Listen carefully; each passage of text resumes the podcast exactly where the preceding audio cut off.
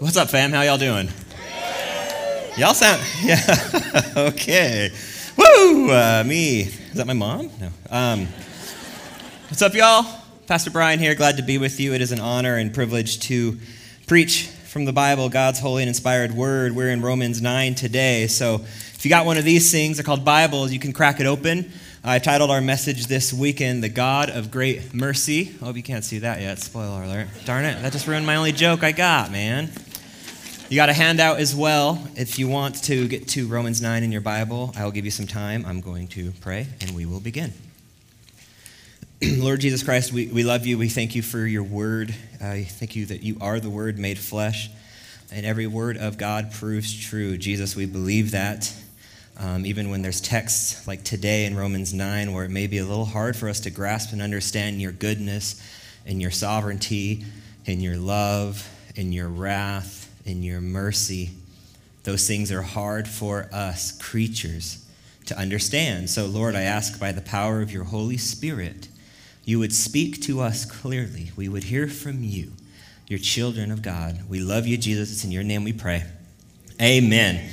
All right, so today we are in Romans 9. We're continuing on, and the Apostle Paul is going to answer, ask and answer some questions for us today that are pretty heavy and weighty. We're going to continue on in this doctrine of election and God's sovereignty and his foreknowledge and his choosing and his electing and all of these words that Christians love to fight with each other over in the comments section. So um, we need a lot of help from the Lord with these verses, like we just prayed.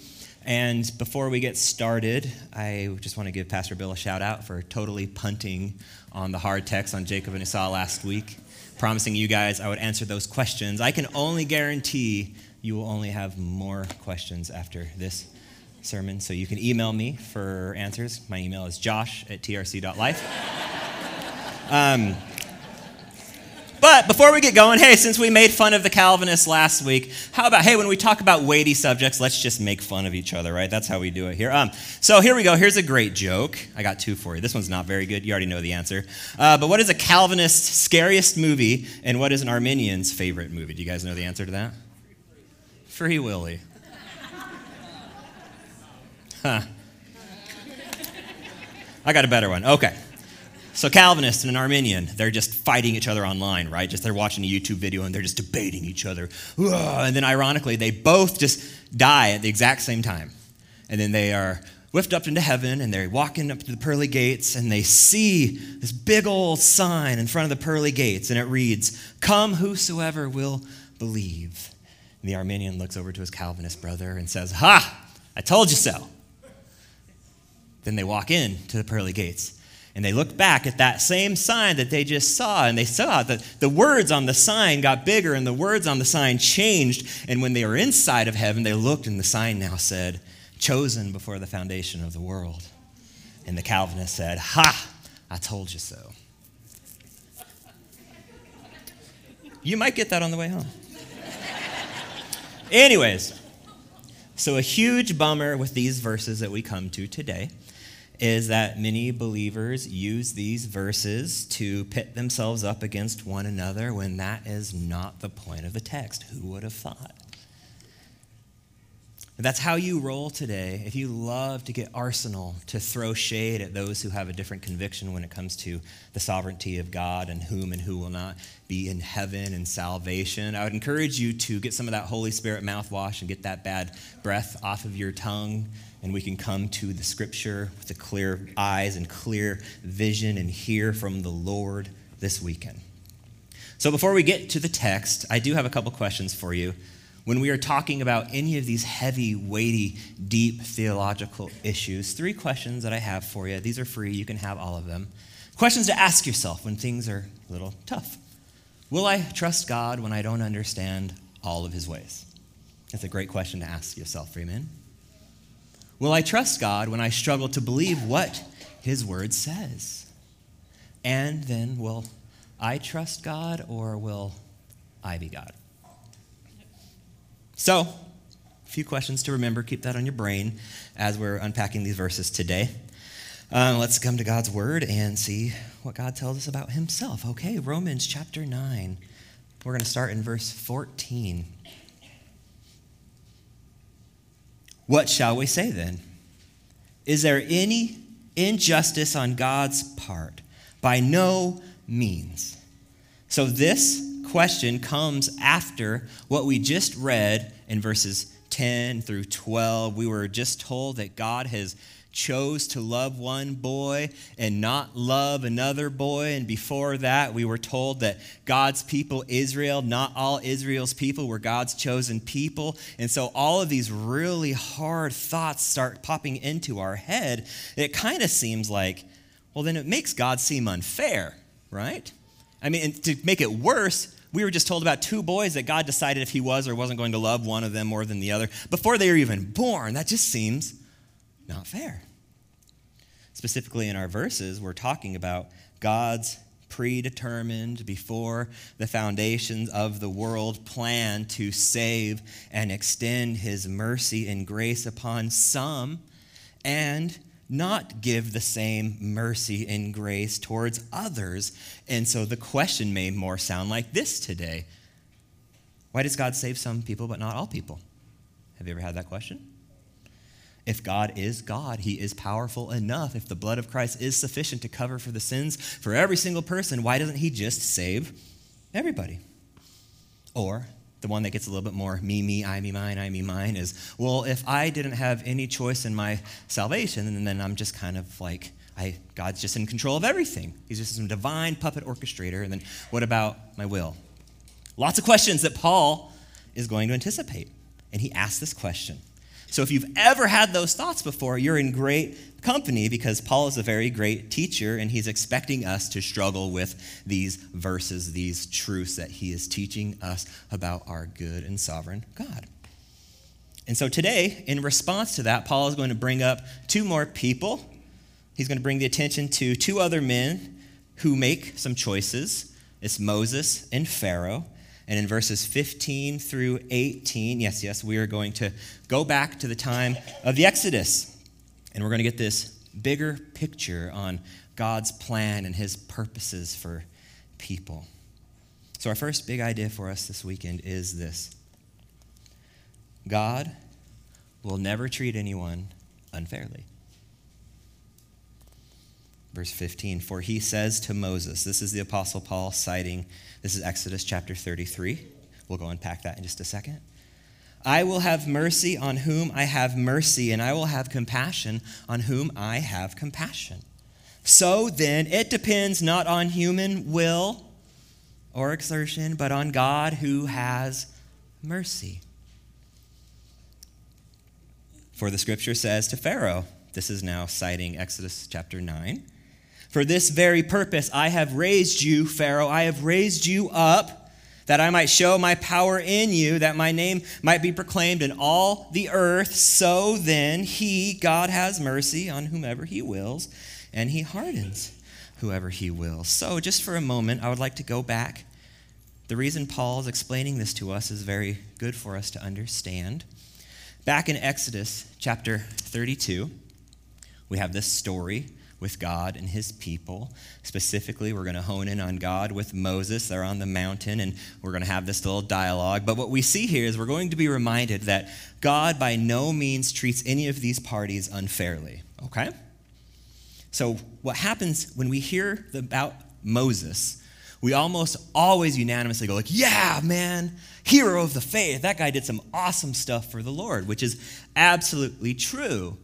But Paul is bringing us back to this verse that he just mentioned in 15 and 16 to bring us back to this story with Moses and Pharaoh and God's people in Exodus chapter 32. Because guess what? These people weren't really acting very holy. They were not doing anything very commendable. In context, do you guys remember what God's people were doing down in the valley back in Exodus chapter 32? They were just making some gold coffee cow, take coffee, coffee table nook and cranny to worship instead.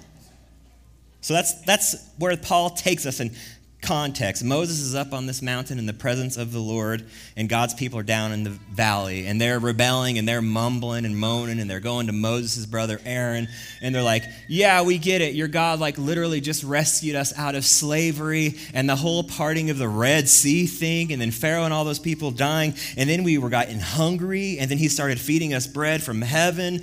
But where is he now? It, he must have abandoned us and he's just left us out here to die, and it would have been better for us to just remain slaves. So I know what we should do. Since God has abandoned us, how about we take all of our gold earrings and our bracelets and our jewelries and we boil it all down and then we melt it up and we make a cute little coffee table golden calf and we'll worship that as our God instead? That's ridiculous. It's a horrible sight. People who were just rescued by an incredible God. They're already like, eh, I'm done with that, God. I'm going to worship this little calf we made. On paper, do these people deserve mercy? The answer is no. No. God responds by saying just that. You look at verse 32 and verse chapter 32, 8 in Exodus. The people have corrupted themselves. They are stiff necked. They've turned aside. They worship and they sacrifice to this stupid golden calf. Moses, these are your people. What are they doing? They, they're set on evil. They deserve judgment. And so on the mountain, Moses is pleading with the Lord Lord, we know, I know we deserve to be blotted out. We've sinned against you, but God, would you please have mercy on us? We don't deserve it. Please, God, would you show me your glory? And then we have this incredible sight, right, where God does that. It's the scene that God passes by Moses, and Moses sees the presence of God. And then God says this these verses we read in verse chapter 9, verse 15. God listens, and God says, Moses, I will have mercy on whom I have mercy, and I will have compassion on whom I have compassion. And we learn that God has decided according to his foreknowledge and his predetermined plan, that he was going to give these people something they did not deserve. It's called mercy, and to that we say amen. Huh? So now, what about Pharaoh? Pharaoh was a king of Egypt. You can go to Exodus chapter 8 if you want to learn a little bit about this story 7, 8, and 9, and 10. Um, Pharaoh was the king of Egypt.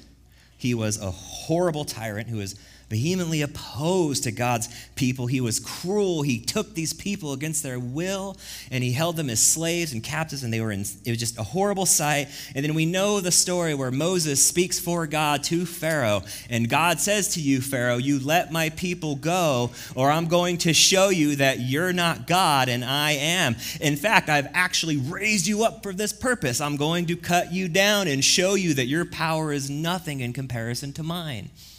That's the story here with Pharaoh. And Pharaoh gets justice in the form of 10 plagues and ultimately his own death. And that's not hard for us. Whenever there's a bad person, we always want the bad people to get the bad stuff. Nobody here is going, but wait, that doesn't seem fair. Nobody has a problem when the bad people get the bad stuff, that what they deserve. We demand it in those instances, right? And that's what Paul is giving us here in verse 18, right? So then God has mercy on whom he has mercy, and he hardens whomever he wills. And so he even does that with Pharaoh. Pharaoh, I raised you up from this purpose, and I'm going to harden you. And we love this verse until we get to the very end, right? Where it says, Oh, God hardens his heart. I don't really like that. That's another hard thing for me to understand. It seems like God is cruel.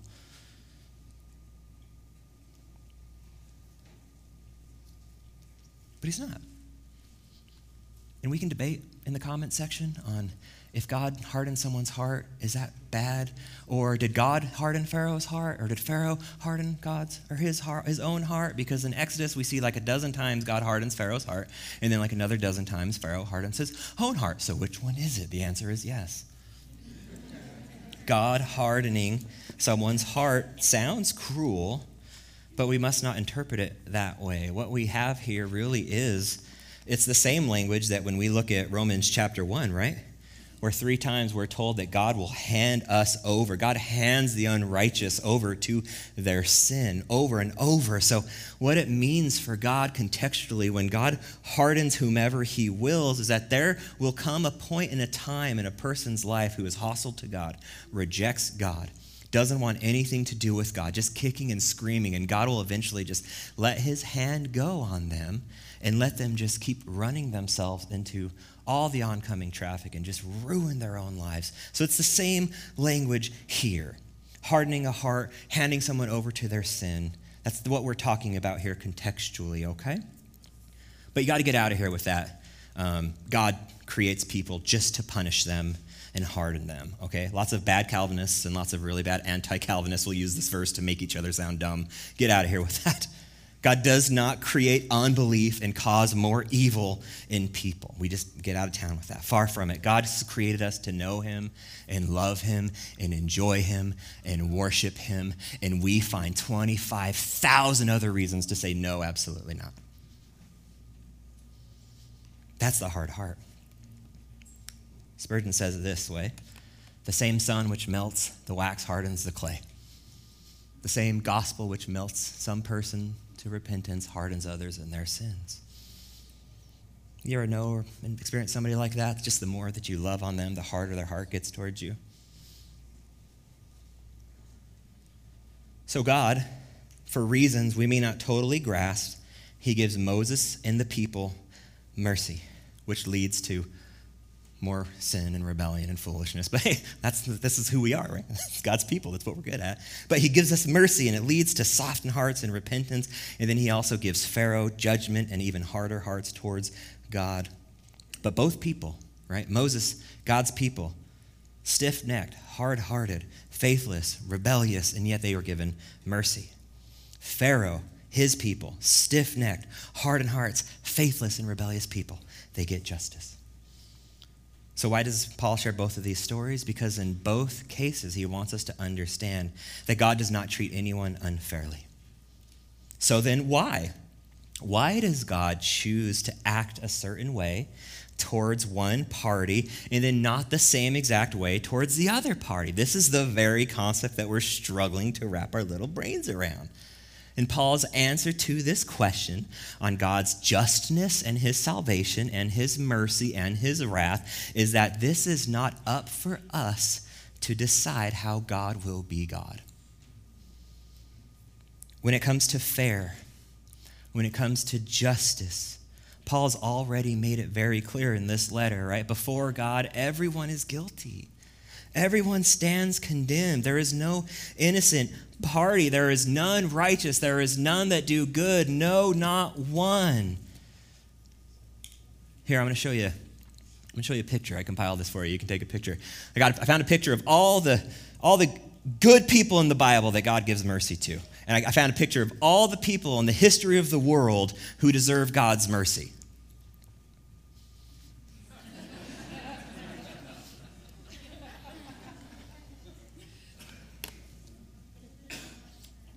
God has never given his mercy to a good person.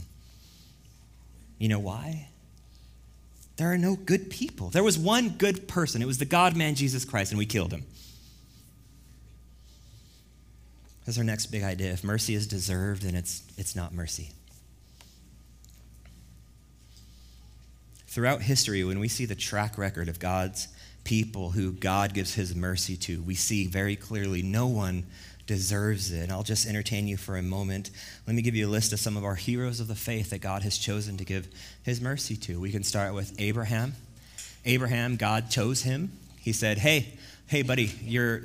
Abraham was this like satanic pagan, okay? He was worshiping a false god with the Ur of the Chaldeans. And he says, Hey, that whole life of worshiping demons isn't going to end well for you, so I'm just going to go ahead and step in and I'm just going to do something. I'm going to make a good people out of you, and you're the father of the faith. And it's awesome. Didn't deserve it.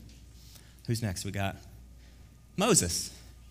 Right? What about Moses, the guy who we just talked about? Moses, if you read Exodus, kills a dude, buries his body, and then runs and hides in the witness relocation program for 40 years.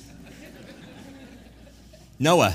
Noah, some of your kids' Bibles will say Noah was a good man. Throw that page out of your Bible. If your kids' Bible, that's not true. The Bible says Noah was included with everybody in Genesis chapter 6 when God says he looks down from heaven and he sees that everyone only does evil continually, right? And then God says, I find favor. That's mercy. That's grace. That's something Noah doesn't deserve. And he says, Hey, Noah, um, there's going to be a floody floody. I need you to get those animals on the hill Arky You guys know the story, right? And then they touch down, they get some land, and the first thing that we see this awesome man Noah doing is he gets drunk and naked and passes out in the tent. What about David, the man after God's own heart? Sleeps with a married woman, takes her, gets her pregnant, has her husband killed. Jonah. Some would say when God calls Jonah to go and preach to the Ninevites to repentance because of his hatred for these people, he was superior. Some would say Jonah had like incredible hostility and was racist towards the people of Nineveh. You can go to the Apostle Paul, the man who was actively against Jesus Christ in the early Christian church, a Christian terrorist dead set on destroying God's people. And Jesus shows up and shakes him for his lunch money, and we know the story. God says, I've got better plans for you. So, in every one of these stories, God shows up and he intervenes and he gives mercy to every single one of them, and they do not deserve it. Is that understood? So, if God doesn't owe anybody salvation, then he's free to give it to whomever he pleases, whether that be some people, all people, no people. But rightly understood, there is no injustice. We don't want justice if we're honest. If you just think about, think about that for one minute, what I do not want from God is justice. I love what John Stott says. He says, The wonder is not that some are saved and others not, but that anybody is saved at all. Anyone. The good news about this God we meet in Scripture, who gives mercy to all these bad guys, is the same God who still gives mercy today to bad guys. We don't deserve it. If we don't deserve it and we receive it, it is mercy. So then, it. It. What is the it? That is our salvation. It, not, it does not depend on our human will but on God who has mercy. Now, this does not mean that when it comes to the person that God extends mercy to, the sin and the rebellion of that person just simply gets ignored. Not at all, okay? If God chooses to require justice for some who are clearly guilty, and then not demand justice for others who are clearly guilty, that would be injustice. But that is not who God is. Your first big idea, remember, God will never treat anyone unfairly. No, the guilty who God gives mercy to do not go free for free. What has all of Romans been teaching us about the Lord Jesus Christ? He has come he has come to pay the penalty for all who would believe the sin and wrath of God that we deserve. Christ absorbed the wrath of God on the cross for all who are His. Christ takes the sinner's guilt and shame and death, and the justice of God is met. The guilty go free, but it costs God the life of His Son. And if God chooses to give that to anyone, it's undeserved, it's unearned we call it mercy. It's the gospel, and it's beautiful. But there's no injustice. So, again, it's a hard text. The questions I asked you Will I trust God when I don't understand all of his ways? Will I trust God when I struggle to believe everything that His Word says, or just some of the things that He says? And will I trust God, or will I become God? So, moving on, no matter how good or bad you felt, I did answering those questions for you. Again, email me, josh at trc.life. Paul knows that there's going to even just be, there's going to be more questions. So he asks another one. You will say to me then, why does he, God, still find fault? For who could resist his will? So the thought is now this. Okay, so if God just knows everything and he's in control of everything and everyone's rightly guilty and he just hardens the hearts of people who he wants and he saves whoever he wills, and if I'm just a sinner and I'm just being handed over to my sin and my destruction, I got no choice in the matter, and just, uh, so then how can God find any fault in me? Me, me, me, me. We just come up with all of these things instead of thinking about what about God? Just about me. This is hard for me. That's a loaded question. And again, Christian warriors online just debate each other in the, in the comment section all day long about what this means. I'm not here to pull any of my punches or my personal convictions. Um, well, I guess that's not true. I've been lacing them throughout this whole sermon the whole time. Y'all are going to be closet reformed Calvinists by the end of the week, and you don't even realize it. I'm just kidding. I'm not kidding. Okay, your next big idea. We must allow God to be God. That's a silly thing to say out loud, right? But it's, it needs to be said. God's God whether we allow him to be or not. For the Christian specifically, we go, when things are hard, when I don't understand them, am I going to dethrone God and be like, what I think you're doing is wrong? Or am I going to, okay, God, I don't know. Clearly your ways are not my ways. So I'm going to allow you to be God. I'm going to trust that you will work all things together for good for those who you love. Romans 8. And do notice that when Paul asks this question, verse 19, um, that this issue is about God's sovereignty, his bigness, his vastness, his uncomprehendableness, and it's going to be hard for us to understand. But just because Paul asked the question does not mean he agrees with the question, okay? He actually disagrees with the question because it's the wrong question. Paul could have just been like, oh, you guys still don't get it. How about let's just start over? I'll start all over. Greetings, Paul Apostle. Let's start over from chapter 1 let me remind you all over and over again about how we have all willingly and personally rejected and disobeyed God. So, the answer why, why does God find fault? Why? Because God finds fault in us because we're faulty. We're failures. We've sinned against Him. End of story. Wrap it up. Let's pray. But Paul keeps going. So, now, on behalf of God's character, Paul's going to go on the defensive and he's going to ask a few questions of his own. Three of them are right here in these two verses here in Romans chapter 9, verse 20 and 21. The first question, but who are you, O man, to answer back to God?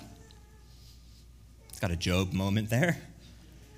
Question number two Will what is molded say to its molder, Why have you made me like this? Question three, verse 21 Has the potter no right over the clay to make out of the same lump one vessel for honorable use and another for dishonorable use? So, Paul very emphatically wants to remind us who we are and who God is. And his question here is very simple Who are you? who do you think you are? Right, who are we? Mankind. We're pretty dope. Male, female, made in the image of God. Pretty cool. We do some awesome stuff. We have some sick wardrobes. We listen to, we make cool music, but we're also, we get tired and hungry and we're lazy and we, we fail and we don't know everything. And are you perfect? No, you're not really perfect. What do you know about creating stars? Nothing? Okay, what about you? How do you, what do you know about just creating galaxies to spontaneously erupt out of nothing? How do, do you know anything about that? What about, have you ever been wrong before, right? And some of y'all would argue about that until you're you're blue in the face. But very simply, the answer to this question is Who am I? To answer back to God is I'm not God. I'm not. That's sufficient enough. Our God is in the heavens, He does whatever He pleases. He is the boss. He is in charge when it comes to all of the hard things, all the difficult things, to His word, what is true, what is right, what is wrong, what is salvation. All of that is above our pay grade. He does not have a suggestion box for us asking for our comments and feedback. But what this is not saying, we have to be careful here. Paul is not saying, How dare you, scum of the earth? You're just a lump. How dare you question God? That's not the heart here at all. We know Scripture very emphatically says, You come to me with all of your questions. We have a God who's like, You can approach my throne with confidence. Is there anything bugging you or scaring you or causing you doubt, or you have questions, bring them to me, right? That's good. We have access to God, and it's beautiful. The Lord Jesus Christ teaches us this himself, right? He says, Are any of you tired? Are you burdened? Are you heavy laden? Are you scared? Are you ashamed? Are you, are you fearful? Do you have questions? Does that not make sense to you? Are these things hard for you to understand? Why don't you come to me and I'll, I'll give you rest? Jesus on the cross, Christ in his humanity, is going at it with God the Father. He's going, big question, right? God, why have you forsaken me? Paul is not criticizing the person who would come to God with a sincere heart of God, why is this the way that it is? God, why will this pain, why won't this whatever relent. God, I don't understand how this could be. We should bring all of our questions to the Lord, right? That's not the text. That's not where the text is getting at here. This is a critique. You see the spiciness of the Apostle Paul here, which I like. Um, this is a person who would just straight at, just 90 miles an hour, go straight at the Lord. Just back, slap back, clap back, bark back, disagree, you're wrong. Just, just the person who would say, Let me tell you what I think is right and what I think is wrong. What I think you have done with Pharaoh back then, I think that wasn't very kind. I think you should have, the whole flooding the world, that, settle down, buddy. Take a Prozac. What you've done was wrong. I think the ways that the, you say that I've got a sin problem and I need a savior, and you have thoughts and opinions on what I do and my identity and my sexuality, and you say all these things that are just oppressive to me, and I think you're wrong. That's, the, that's what Paul is saying. Whoa, be careful that you're not clapping back at the Lord God Almighty. Do you see what happens when we start to question and talk to God this way? We elevate us and we demote the Lord. We would do well not to stand in the judgment of God when God stands rightly on the throne over us. Will the mold, will what is molded say to its molder, Why have you made me like this? Has the potter no right over the clay to make out of the same lump one vessel for honorable use and another for dishonorable? So, this question is a defense of God's character. And Paul gives us this illustration of a potter and clay, and it's kind of silly, but we need to remember that it's just an illustration. The Apostle Paul is not saying that this is an insult, that you would ever question God or have any thoughts and approach God, and you just need a reminder to be put in your place that you're just dirt. You're just, well, I guess you are kind of dirt, huh? Like you're, you're, that's not what Paul's saying, is what I'm saying.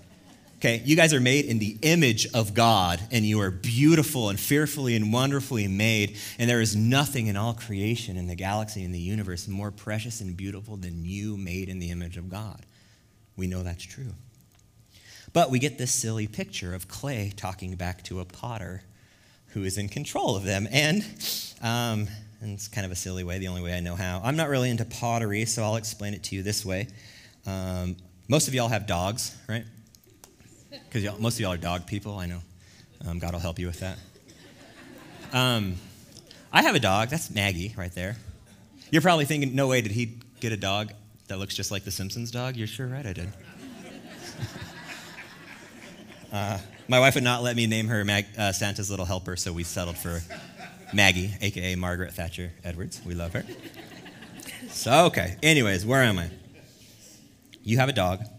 Imagine one day you come home from a work, long day at work, and your dog all of a sudden knows how to talk. And the second you walk in the door, your dog starts interrogating you. It's this moment you walk in the door. What would you think? You would go, man, those muscle relaxers are kicking in, man. Right? whoa. But say you come home, and Fido is just waiting for you, and Fido does not agree with your professional career what you do when you leave that front door and you're just gone for who knows how long doesn't approve of that. Your feeding schedule, you can feed them whenever you want. I've seen the bag of dog food, and you're only going to feed me one cup in the morning and one cup at night. That seems harsh. How dare you do that? I don't think that's right. That's so unloving. You don't let me sleep on your bed. I don't think that's fair. This backyard, you tell me to go outside, and it's a fence, and it's just feels like it's just it's oppressive. You have like these boundaries or something. I just don't agree. How would you respond? You'd be like, oh, baby, Fido, oh my goodness, I, for- I didn't realize the whole world revolved around you. That's not true. Well, some of y'all's dogs do. The world does revolve around them, and you need to repent and trust in the gospel of Jesus Christ. but you would say, oh, Fido, I'm so sorry. You just need to shut your mouth because you're just a dog. Fido has no right to talk back, no idea what's going on behind the scenes when you leave the front door. Your ways are not Fido's ways. That is the answer in a silly way the Apostle Paul is giving us here. How can we possibly understand the infinite God when there is this great chasm of wisdom and knowledge that separates us? We must allow God to be God in the difficult things like my pain and my burdens and my fears and my sorrows and the difficult things like who God has predestined to give and not give his mercy to. We have to trust that he knows what he is doing, even if it's impossible for us to make sense of. So, again, I ask you the questions. When this thing is hard, will I still trust God when I don't understand all of his ways? Will I still trust God even when I struggle to believe what His Word says? And will I trust God? Will I let God be God or will I be God? You know who would do a horrible job at being God? You? Me? Oh, that would be awful. You know how biased you would be? Your football team would always win 702 to 0. You'd always be the 10th caller on the radio station. You'd always win that free vacation. You'd get all the promotions at work. You'd inflict plagues on all of your enemies who have happier lives than you on Instagram. And you would strike dead every person who's ever cut you off in traffic. I am so thankful y'all aren't God. And vice versa. You know, you know who really do think they're God, sadly? God, Lord help us. Um, children. Any parents in the room say, Lord, deliver me today? God has humbled every parent in this world, and these little things we call blessings, um, who ironically just think they're God. They know everything. Their ways are always better than our ways. And ours are just oppressive. You tell them, hey, baby, uh, it's bedtime. You got to get ready for bed. And they just fight it. No, just like 30 more minutes. They think you're wrong. It's not their bedtime. You get them up. Hey, you got to grab your coat. It's going to be cold outside. And they just deny it. I'm not cold. You say, hey, Bubba, you got to eat your breakfast. You got a long day today. They refuse. No, I'm fine. I'm not hungry. Stop pushing your views on me, man. Justify everything. Their ways are not your ways. Theirs are just better, right? In that moment, mom and daddy are wrong. I'm right. I know better. Until they get outside and they start walking, and about two minutes in, they're like, Gosh, it's, it's, it's cold out here, Mom. Why didn't you give me a coat? they're falling asleep at school. Oh man, why didn't my parents let me sleep in, man? It's their stomach starts growling. Why did you send me away starving? and we go, Baba, I, I did all those things, but you wouldn't listen. You thought your ways were better than mine, and you needed to trust me. All the parents in this room, we know that's kind of silly, but we also know that's kind of true. And we're also kind of excited for one day that our children one day will grow up and then they'll have children. And we know that the Lord will repay them for the evil and the treason they've, they've committed against us. And we can't wait for that day. It's going to be wonderful. Amen? We can't wait for you to have children, kiddos. I mean, take your time, but. Paul's response here is he's reminding us that. Um, this is how we often are with God. We take things that are beyond our comprehension and we try and man it down and de escalate God and elevate us and have a better understanding. And it, it's, our ways are better. This is hard for me to understand, so I'm just going to knock God down a peg and make him more understandable, which every false religion and cult does. Let's make God more understandable. Anyways, that's another sermon. We need God's help to help us see God as bigger. Amen. So, Paul's final question, and I'm way over time. You're welcome, I guess. Um, it's more of a final statement regarding um, God's purposes in election and man's salvation. And it's a statement. It's this What if God, desiring to show his wrath and to make known his power, has endured with much patience? God has endured with much patience vessels of wrath prepared for destruction. Be careful there, bad Calvinist bad anti Calvinist, this verse does not say vessels of wrath, which I have prepared for destruction. Okay, all of Romans is saying, no, we prepare ourselves pretty well for destruction. Don't throw something in the text that's not there. Verse 23 What if God endures with much patience vessels of wrath prepared to destruction, in order to make known the riches of his glory for vessels of mercy, which he has prepared beforehand for glory? So, finally, some verses that aren't hard to unpack. In both God's eternal plan in the predestination of saving some vessels and the handing over of other vessels and allowing those vessels to continue in their sin and their rebellion and their hard heart. This is a mystery that is above our pay grade. So the takeaway is this God's glory is perfectly revealed in both his judgment and his mercy. That is what verses 22 and 23 are saying. We believe that when God extends his righteous judgment to those who rightly deserve it, we go, that is good. And on the same side of the coin, on the other side, flip side of the same coin. Is that how the kids say it? Yes. When God makes known the richness of his glory and his power by giving and extending his mercy to vessels who do not deserve that, how much more does that demonstrate God's goodness? That's Paul's answer. What if God has endured with much patience? The answer is he has. God, right now, has been so patient towards every person who is hard hearted, stiff necked, revolting against the God who created them. All of Romans 1 has been telling us this. So when we get to chapter 9 and we start to view God through a yucky lens as harsh and cruel, we're being swept away into error that is not scriptural. Look at Romans. All we've been told over and over again is how merciful God is. Romans 1. The gospel is the power of God for salvation to everyone who believes. I'm not ashamed of the God. Chapter 2, God's kindness leads you to repentance. God's four, chapter 4, God justifies the ungodly. Chapter 5, while we were enemies with God, Christ died to reconcile us. Chapter 6, God's free gift of eternal life is giving us his son. Chapter 7, God rescues us from these bodies of death and decay. Chapter 8, God offers his son as our sacrifice. Chapter 9, God looks at boneheaded people who will even worship golden calf jewelry. He says, Oh, I'm going to give them mercy anyways. So when we get to this text here, understand, beloved, that those of us who believe, this applies to me, this applies to you. We were once the vessels of wrath.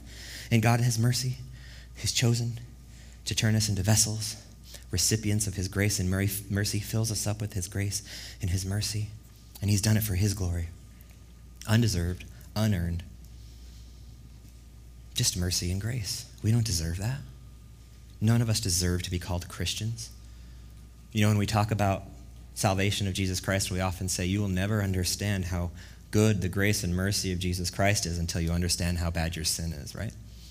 That's what Romans 9, right here, these verses 22 and 23 are really telling us.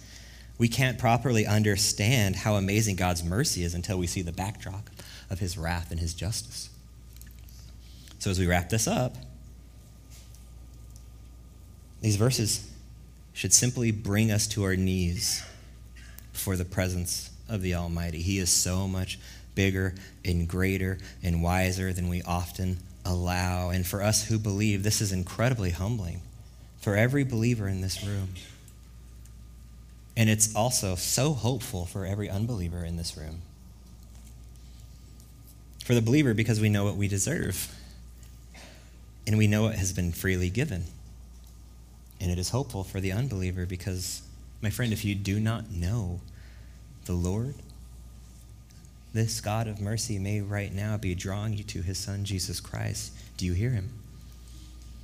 That's the gospel of Jesus, that Christ has come to save sinners, and he may be calling you to repent and trust in him today.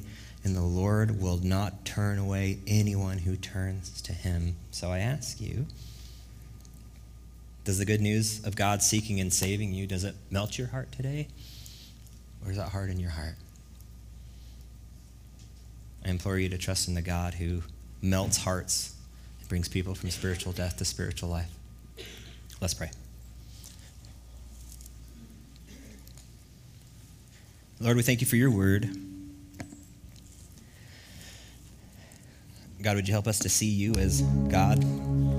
Help us to see you as greater, bigger, wiser, kinder than us, more merciful, more patient than us. Our only hope in this life and the next is you, Jesus. And so, Lord, we thank you for those who know you that you have chosen to love us freely, give us mercy freely. And Lord, we, we beg and we plead in the same moment, out of the same breath, that God, the same grace you've extended and given to us, would you give that towards the unbelieving world, our friends, our loved ones who don't know you? Would you awaken up their affections and their cold, hard hearts to the glorious mercies of your Son, Jesus Christ?